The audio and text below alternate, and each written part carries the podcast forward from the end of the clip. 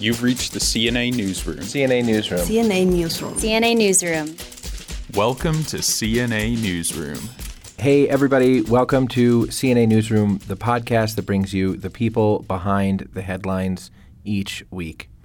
It is the first week of Advent. And in this episode, we're going to talk about the Star of Bethlehem, you know, the star that appeared in the sky that the Magi followed to Jesus, that whole deal. We're also going to take you to the Basilica of the Nativity in Bethlehem. But first, our first segment. Here's the deal. I I really like the song O Come, O Come Emmanuel. And so I had this idea to do a show for Advent about Emmanuel's and I brought it to our podcast meeting, and people were like, okay, we could try that. And we batted it around for a while. And eventually, we decided to interview three priests named Emmanuel to tell their stories in Emmanuel episode. Get it? I, I thought it was funny. But we reached out to seven priests named Emmanuel, and for good measure, a Catholic cellist named Emmanuel. We thought we'd get at least three Emmanuels to come on the show. Well, listen, guys. Nobody got back to us, except the cellist who called to decline the interview. Then, last week, our waiting for Emmanuel was over. A long awaited Emmanuel called us up. My name is Father Emmanuel Marinelli, and I'm a Trappist monk here at St. Joseph's Abbey in Spencer, Massachusetts. Father Emmanuel has been a Trappist for 36 years. When I entered the monastery, there's a custom of taking a religious name, and I decided to take the name Emmanuel for a couple of reasons. One, I entered right at the beginning of Advent, and I, I thought it was appropriate, and I somehow related to what the name means God with us and I felt that's really what I needed in my life. And to really make that meaning part of myself here in, in the monastery, that would be, in a sense, part of my vocation as a contemplative. Advent is a special time for Father Emmanuel. It does have a, a, a lot of meaning to me. I look forward to it every year. Um, it, it, there's something about it that's special because it's the beginning. It's a sense of beginnings, the beginning of the liturgical year and um, you know the beginning of salvation history uh, played out through the liturgy. It turns out the Father Emmanuel who called us has a really cool and interesting story. In fact, Father Emmanuel has two vocation stories. He spent 13 years as a Franciscan friar before he became a Trappist. I actually uh, began my vocation in 1970 when I entered the Franciscans, but I always had a desire for contemplative life or monastic life. And uh, as time went on in the friars, I made my final vows with them um, and decided I would stay with the friars. But as time went on, I, I felt I wasn't called to the apostolic life, which is really which is their life as, as friars. I felt much more attracted to uh, a contemplative, prayerful life with emphasis on the liturgy. Uh, I spent 13 years with the Franciscans and then decided that I really wanted to become a monk. Father Emmanuel said his decision to leave the Franciscans and enter the Trappists was one of the hardest decisions he has ever had to make. When I decided to uh, make the transition, it was very difficult uh, because I spent uh, a number of years with them, and they were like family to me. And to make that transfer, that transition, uh, was was difficult emotionally. Even when I decided to make the decision, I felt kind of torn because I didn't have a sense of security and that you know this is absolutely right. And I remember walking up the hill here at the Abbey and basically praying and asking the Lord, you know, tell me what I should do. Should I stay here? Should I go back to the friars? Uh, I, I just didn't know. And I got this kind of inner voice which just basically said to me, jump. Make the jump, and I'll take care of you. And I did, and so he has taken care of me for the last 36 years, uh, and I'm grateful for that. the liturgy has always been a very uh, important part of my religious life. And uh, one of the reasons I wanted to become a monk, because uh, I have a strong desire for the divine office uh, and and the mass. So um, the monastic liturgy liturgy um, kind of fit what I was uh, looking for, and uh, and has been my support for for all these years. The liturgy is the center of life in a Trappist monastery. Monks at St. Joseph's Abbey in Spencer begin their day at 3:30 in the morning with the office of vigils. They end their day at 8 with the office of Compline, night prayer.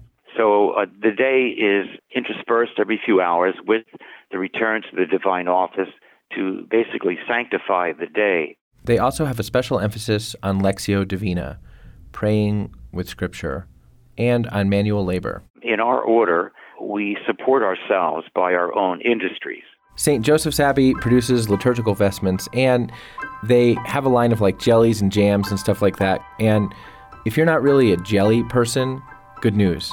Five years ago, they opened a brewery. So we now produce Trappist ale, Trappist Belgian ale. We're the, we're the only Trappist monastery in this country that makes uh, an authentic Trappist ale. It's still not available nationwide, but it, it's spreading out pretty quickly. Interesting part of the brewery is that 40% of what is being brewed is going to Europe. And we never envisioned that at the beginning. Uh, we only thought, you know, we're going to sell here in the United States but uh, it's become popular in a few countries in Europe. So you, you can buy it in Spain, you can buy it in France. And recently, uh, we just did a whole uh, large shipment to China. so, so, so the beer's getting around. Father Emmanuel said the chapel is the center of his community's observance of Advent. In secular society, uh, it's all very commercial and in a sense, Advent gets lost because uh, you know we go right from Thanksgiving into Christmas. There, there's no sense of really waiting for the Lord to come. You know, anticipation, uh, and that's basically what we have a sense here. There are several things that we do which which have always been kind of special to me.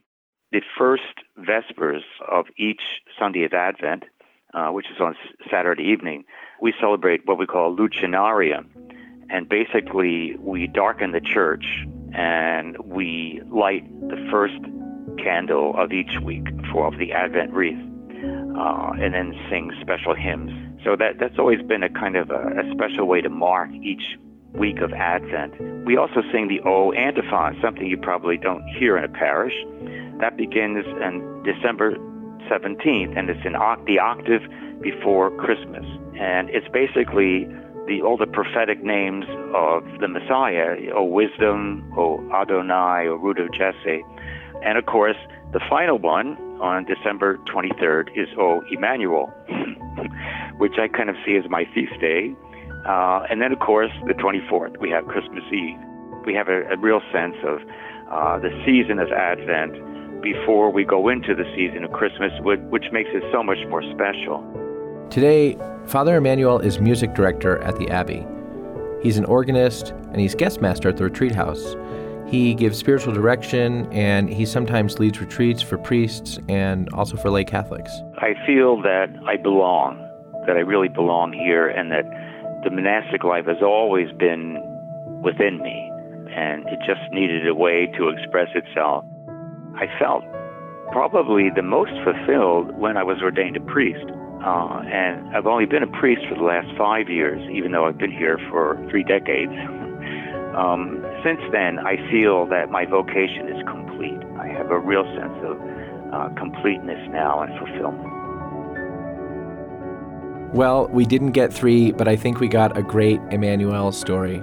After the break, our producer, Jonah McKeown, investigates the Star of Bethlehem. Then we go to the historic Basilica of the Nativity in a little town of Bethlehem. Stay with us.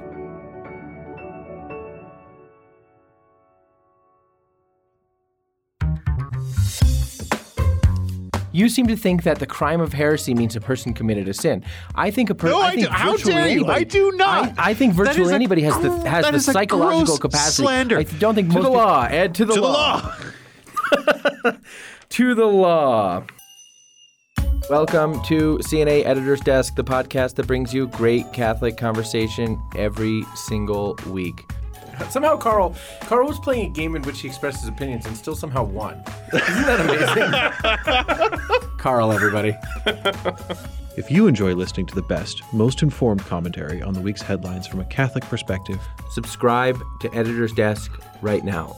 We're on every platform that there is, so just search for us and subscribe. Both of our shows are available wherever you get your podcasts. So, we are in a new liturgical year. Advent, probably some of you know this, starts a new year in the church's life. And the church's liturgical calendar actually goes on a three year cycle of readings through the Bible. The years, though, they're, they're not really creatively named. This is year A. But the cool thing about year A is that right now we're reading the Gospel of Matthew. And the second chapter of the Gospel of Matthew talks about magi from the east who come to Jerusalem to pay homage to the newborn Jesus. The magi say that they followed a star to find the Messiah. This star has become known as the Star of Bethlehem. You guys know that story. But the star, you might not know, has captured the interest of scientists for decades. In our next segment, we ask the director of the Vatican Observatory to separate fact from fiction.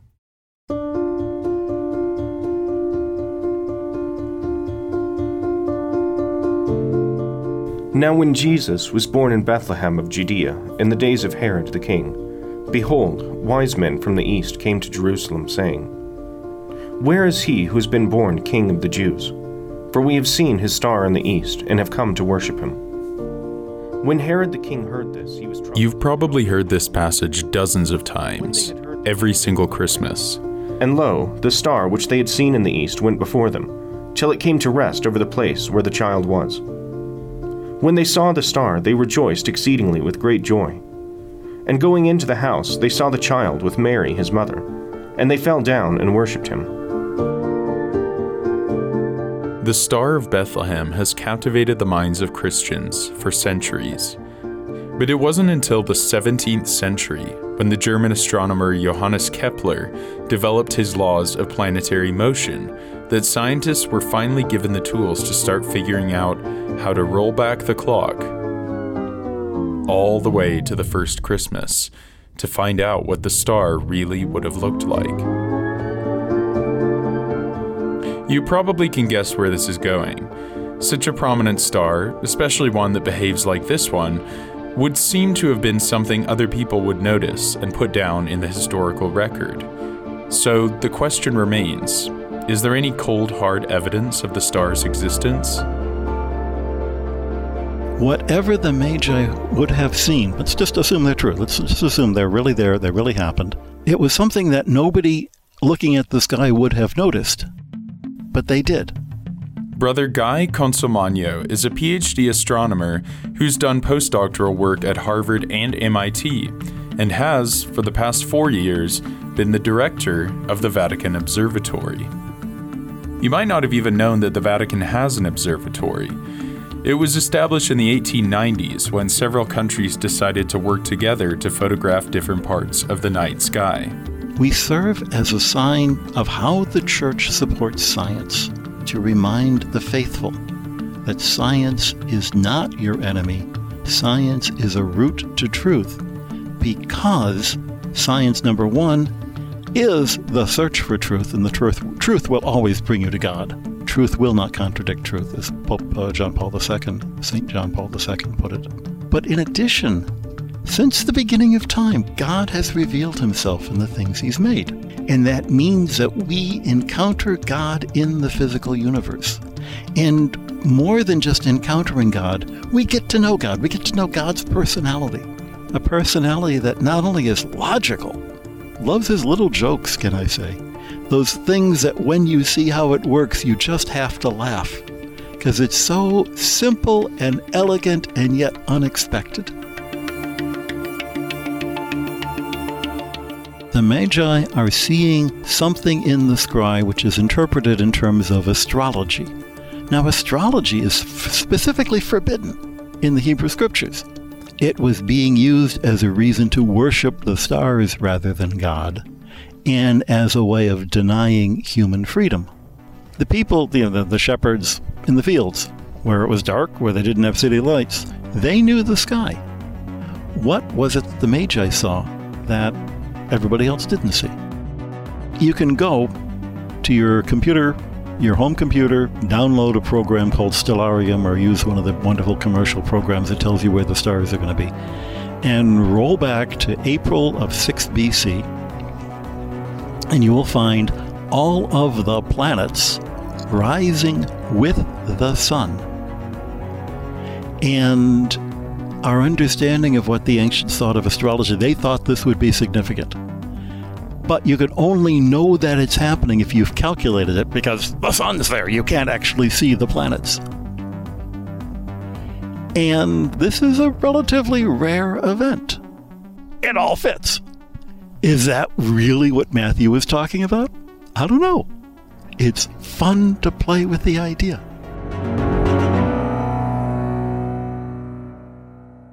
At one point in his life, Brother Guy wondered whether the study of astronomy was really worth it. After all, why keep your eyes fixed on the sky when there are people here below, starving to death? Astronomy is what people think about stars and planets. It's a very human activity. To deny it to somebody because they're born on the wrong continent or whatever is to deny them their humanity. Being able to remind people that we don't live just by bread alone, but by what goes on in our mind and our souls and the curiosity and the desire, which ultimately is a desire for God. The more we learn about science, the more joy we can take in the creator of the universe. God is not creating a universe that's a big machine that winds up and then he walks away, like the materialists would have it. He's not a God who pulls every atom on a string that the, like the fundamentalists would have it. And he's not someone who says, You have to earn my love. But rather, he says, I've given you my love. And how you respond is freely up to you. G.K. Chesterton had a wonderful description in Orthodoxy. The created world is like a sister. And, you know, he quotes St. Francis. But, but Chesterton puts it in a wonderful way. He says, Creation is more than a sister, it's like a little sister, a little dancing sister that you laugh at as well as love. You're not going to worship your little sister and you're not going to exploit your little sister. You're going to recognize how wonderful it is that we are both children of the same Father. For CNA Newsroom, I'm Jonah McKeown.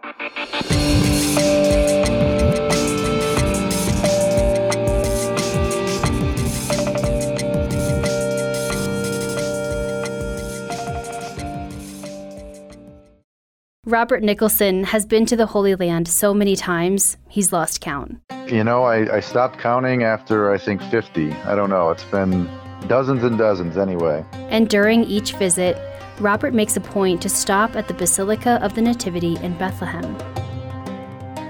It is, without question, one of the most sacred places in uh, Christendom. It's located, obviously, in the city of Bethlehem, which course, is the birthplace of Jesus, but going even further back, it was the, the hometown of King David. The Basilica of the Nativity is a large stone structure that dates back to the 6th century. It's believed to be the oldest completed church in Christian history. On one side of the church is an opening that's about four feet tall. And you'd be forgiven if you didn't realize that that's actually the entrance. It's probably, you know, as, as high as your chest and you have to actually duck to get inside. They call it the door of humility, and it was built that way on purpose so that on coming into this very holy place, the birthplace of our Savior, you have to actually duck down and almost bow as you go inside. The inside of the basilica is dimly lit. It's split into several chapels maintained by three different Christian rites. Beneath the church are several caves, including the cave where St. Jerome translated the Gospels, and a cave known as the Grotto of the Nativity. Which marks the, the traditional site of the actual birth of baby Jesus. And there's, there's, a, there's a star, a 14 pointed star that's on the ground on the floor of that grotto. And as you come down as a, as a pilgrim, usually what you do is you is people will bend down and and kiss the star. They'll often pray. It's quite an experience when you're there as a tourist. It's usually packed. There's lots of people. There's pilgrims from all over the world. You hear Spanish, Italian, Tagalog, English. There's a lot of mayhem. But when you're down in that grotto and you, it sort of all hits you that this is this is the place, it can be, it is actually a phenomenal uh, spiritual experience that you you don't soon forget. Robert travels to the Holy Land often for his work with his nonprofit organization, the Philos Project. The organization aims to connect Christians in the United States with Christians in the Middle East through guided tours and on the ground projects.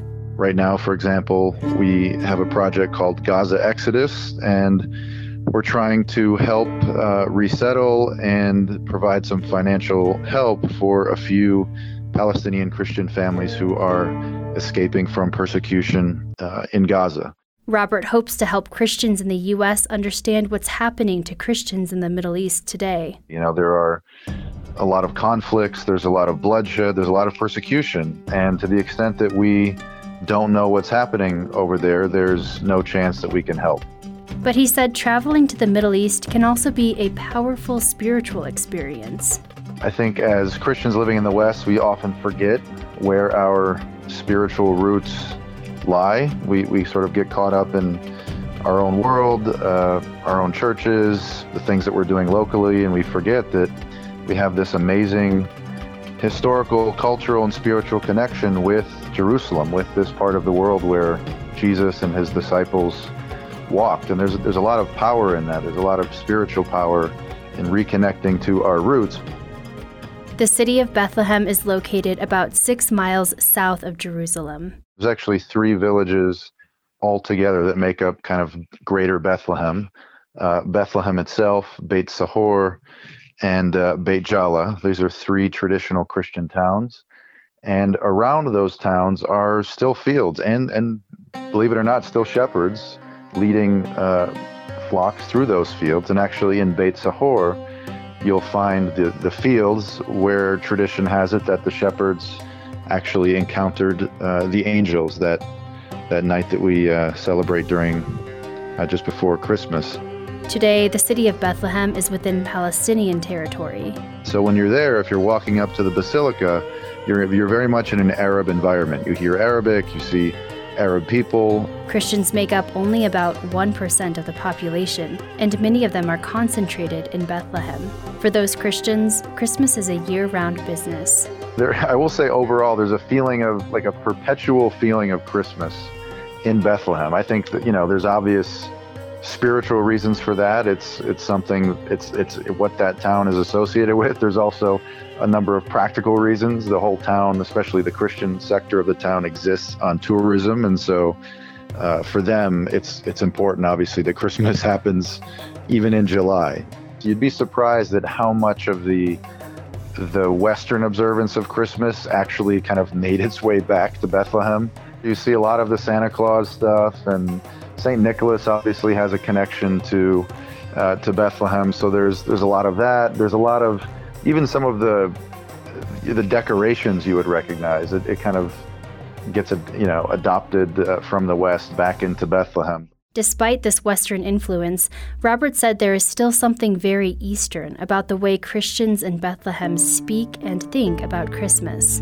You know, I think if you're a a Palestinian Christian, okay, today you call yourself Palestinian, but you and your family have been Christian, you know, not for 100 years, not for even 200 years or 500 years. You feel that your ancestors go all the way back to the, the first church in Jerusalem. And so you may speak Arabic today, but back then your ancestors spoke Hebrew or Aramaic. And so there's this, this very uh, personal aspect that, that you feel among the people when it comes to Christmas. They're not celebrating like, you know, we celebrate Christmas as, as an important event that happened uh, to somebody else. If you live in Beit Sahor and you're celebrating uh, Christmas and you're thinking about those shepherds who saw those angels and heard the announcement that the Messiah had come, you're thinking uh, that that very well could have been my great great great uncle.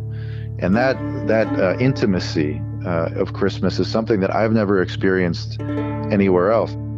So there's a real earthiness, a real connectedness, and, and a personal character that, that comes with Christmas there that I've never experienced anywhere else, even in other parts of the Middle East. I've been in, in Lebanon, I've been in Iraq uh, for Christmas, and even there you don't you don't feel the connection the same way that you do in Bethlehem. It's it's organic. It's you could sort of touch it and feel it.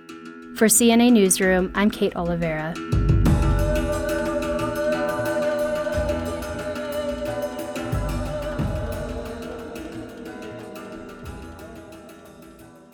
That is it for this week's Advent episode of CNA Newsroom, the podcast that brings you the people behind the headlines. I'm your host and CNA's editor in chief, J.D. Flynn. CNA Newsroom is a production of Catholic News Agency, a service of EWTN News. We're produced and edited by Kate Oliveira and Jonah McKeown. Our executive producer is Kate Oliveira. Special thanks this week to our team in Rome, especially Courtney Mares for interviewing Brother Guy, and special thanks to the Father Emmanuel who actually called us back. We want to finish this episode with the Benedictines of Mary singing O come, O come, Emmanuel. You can find an entire segment about these talented Benedictine nuns way back in episode six of our podcast. But for now, just listen to this.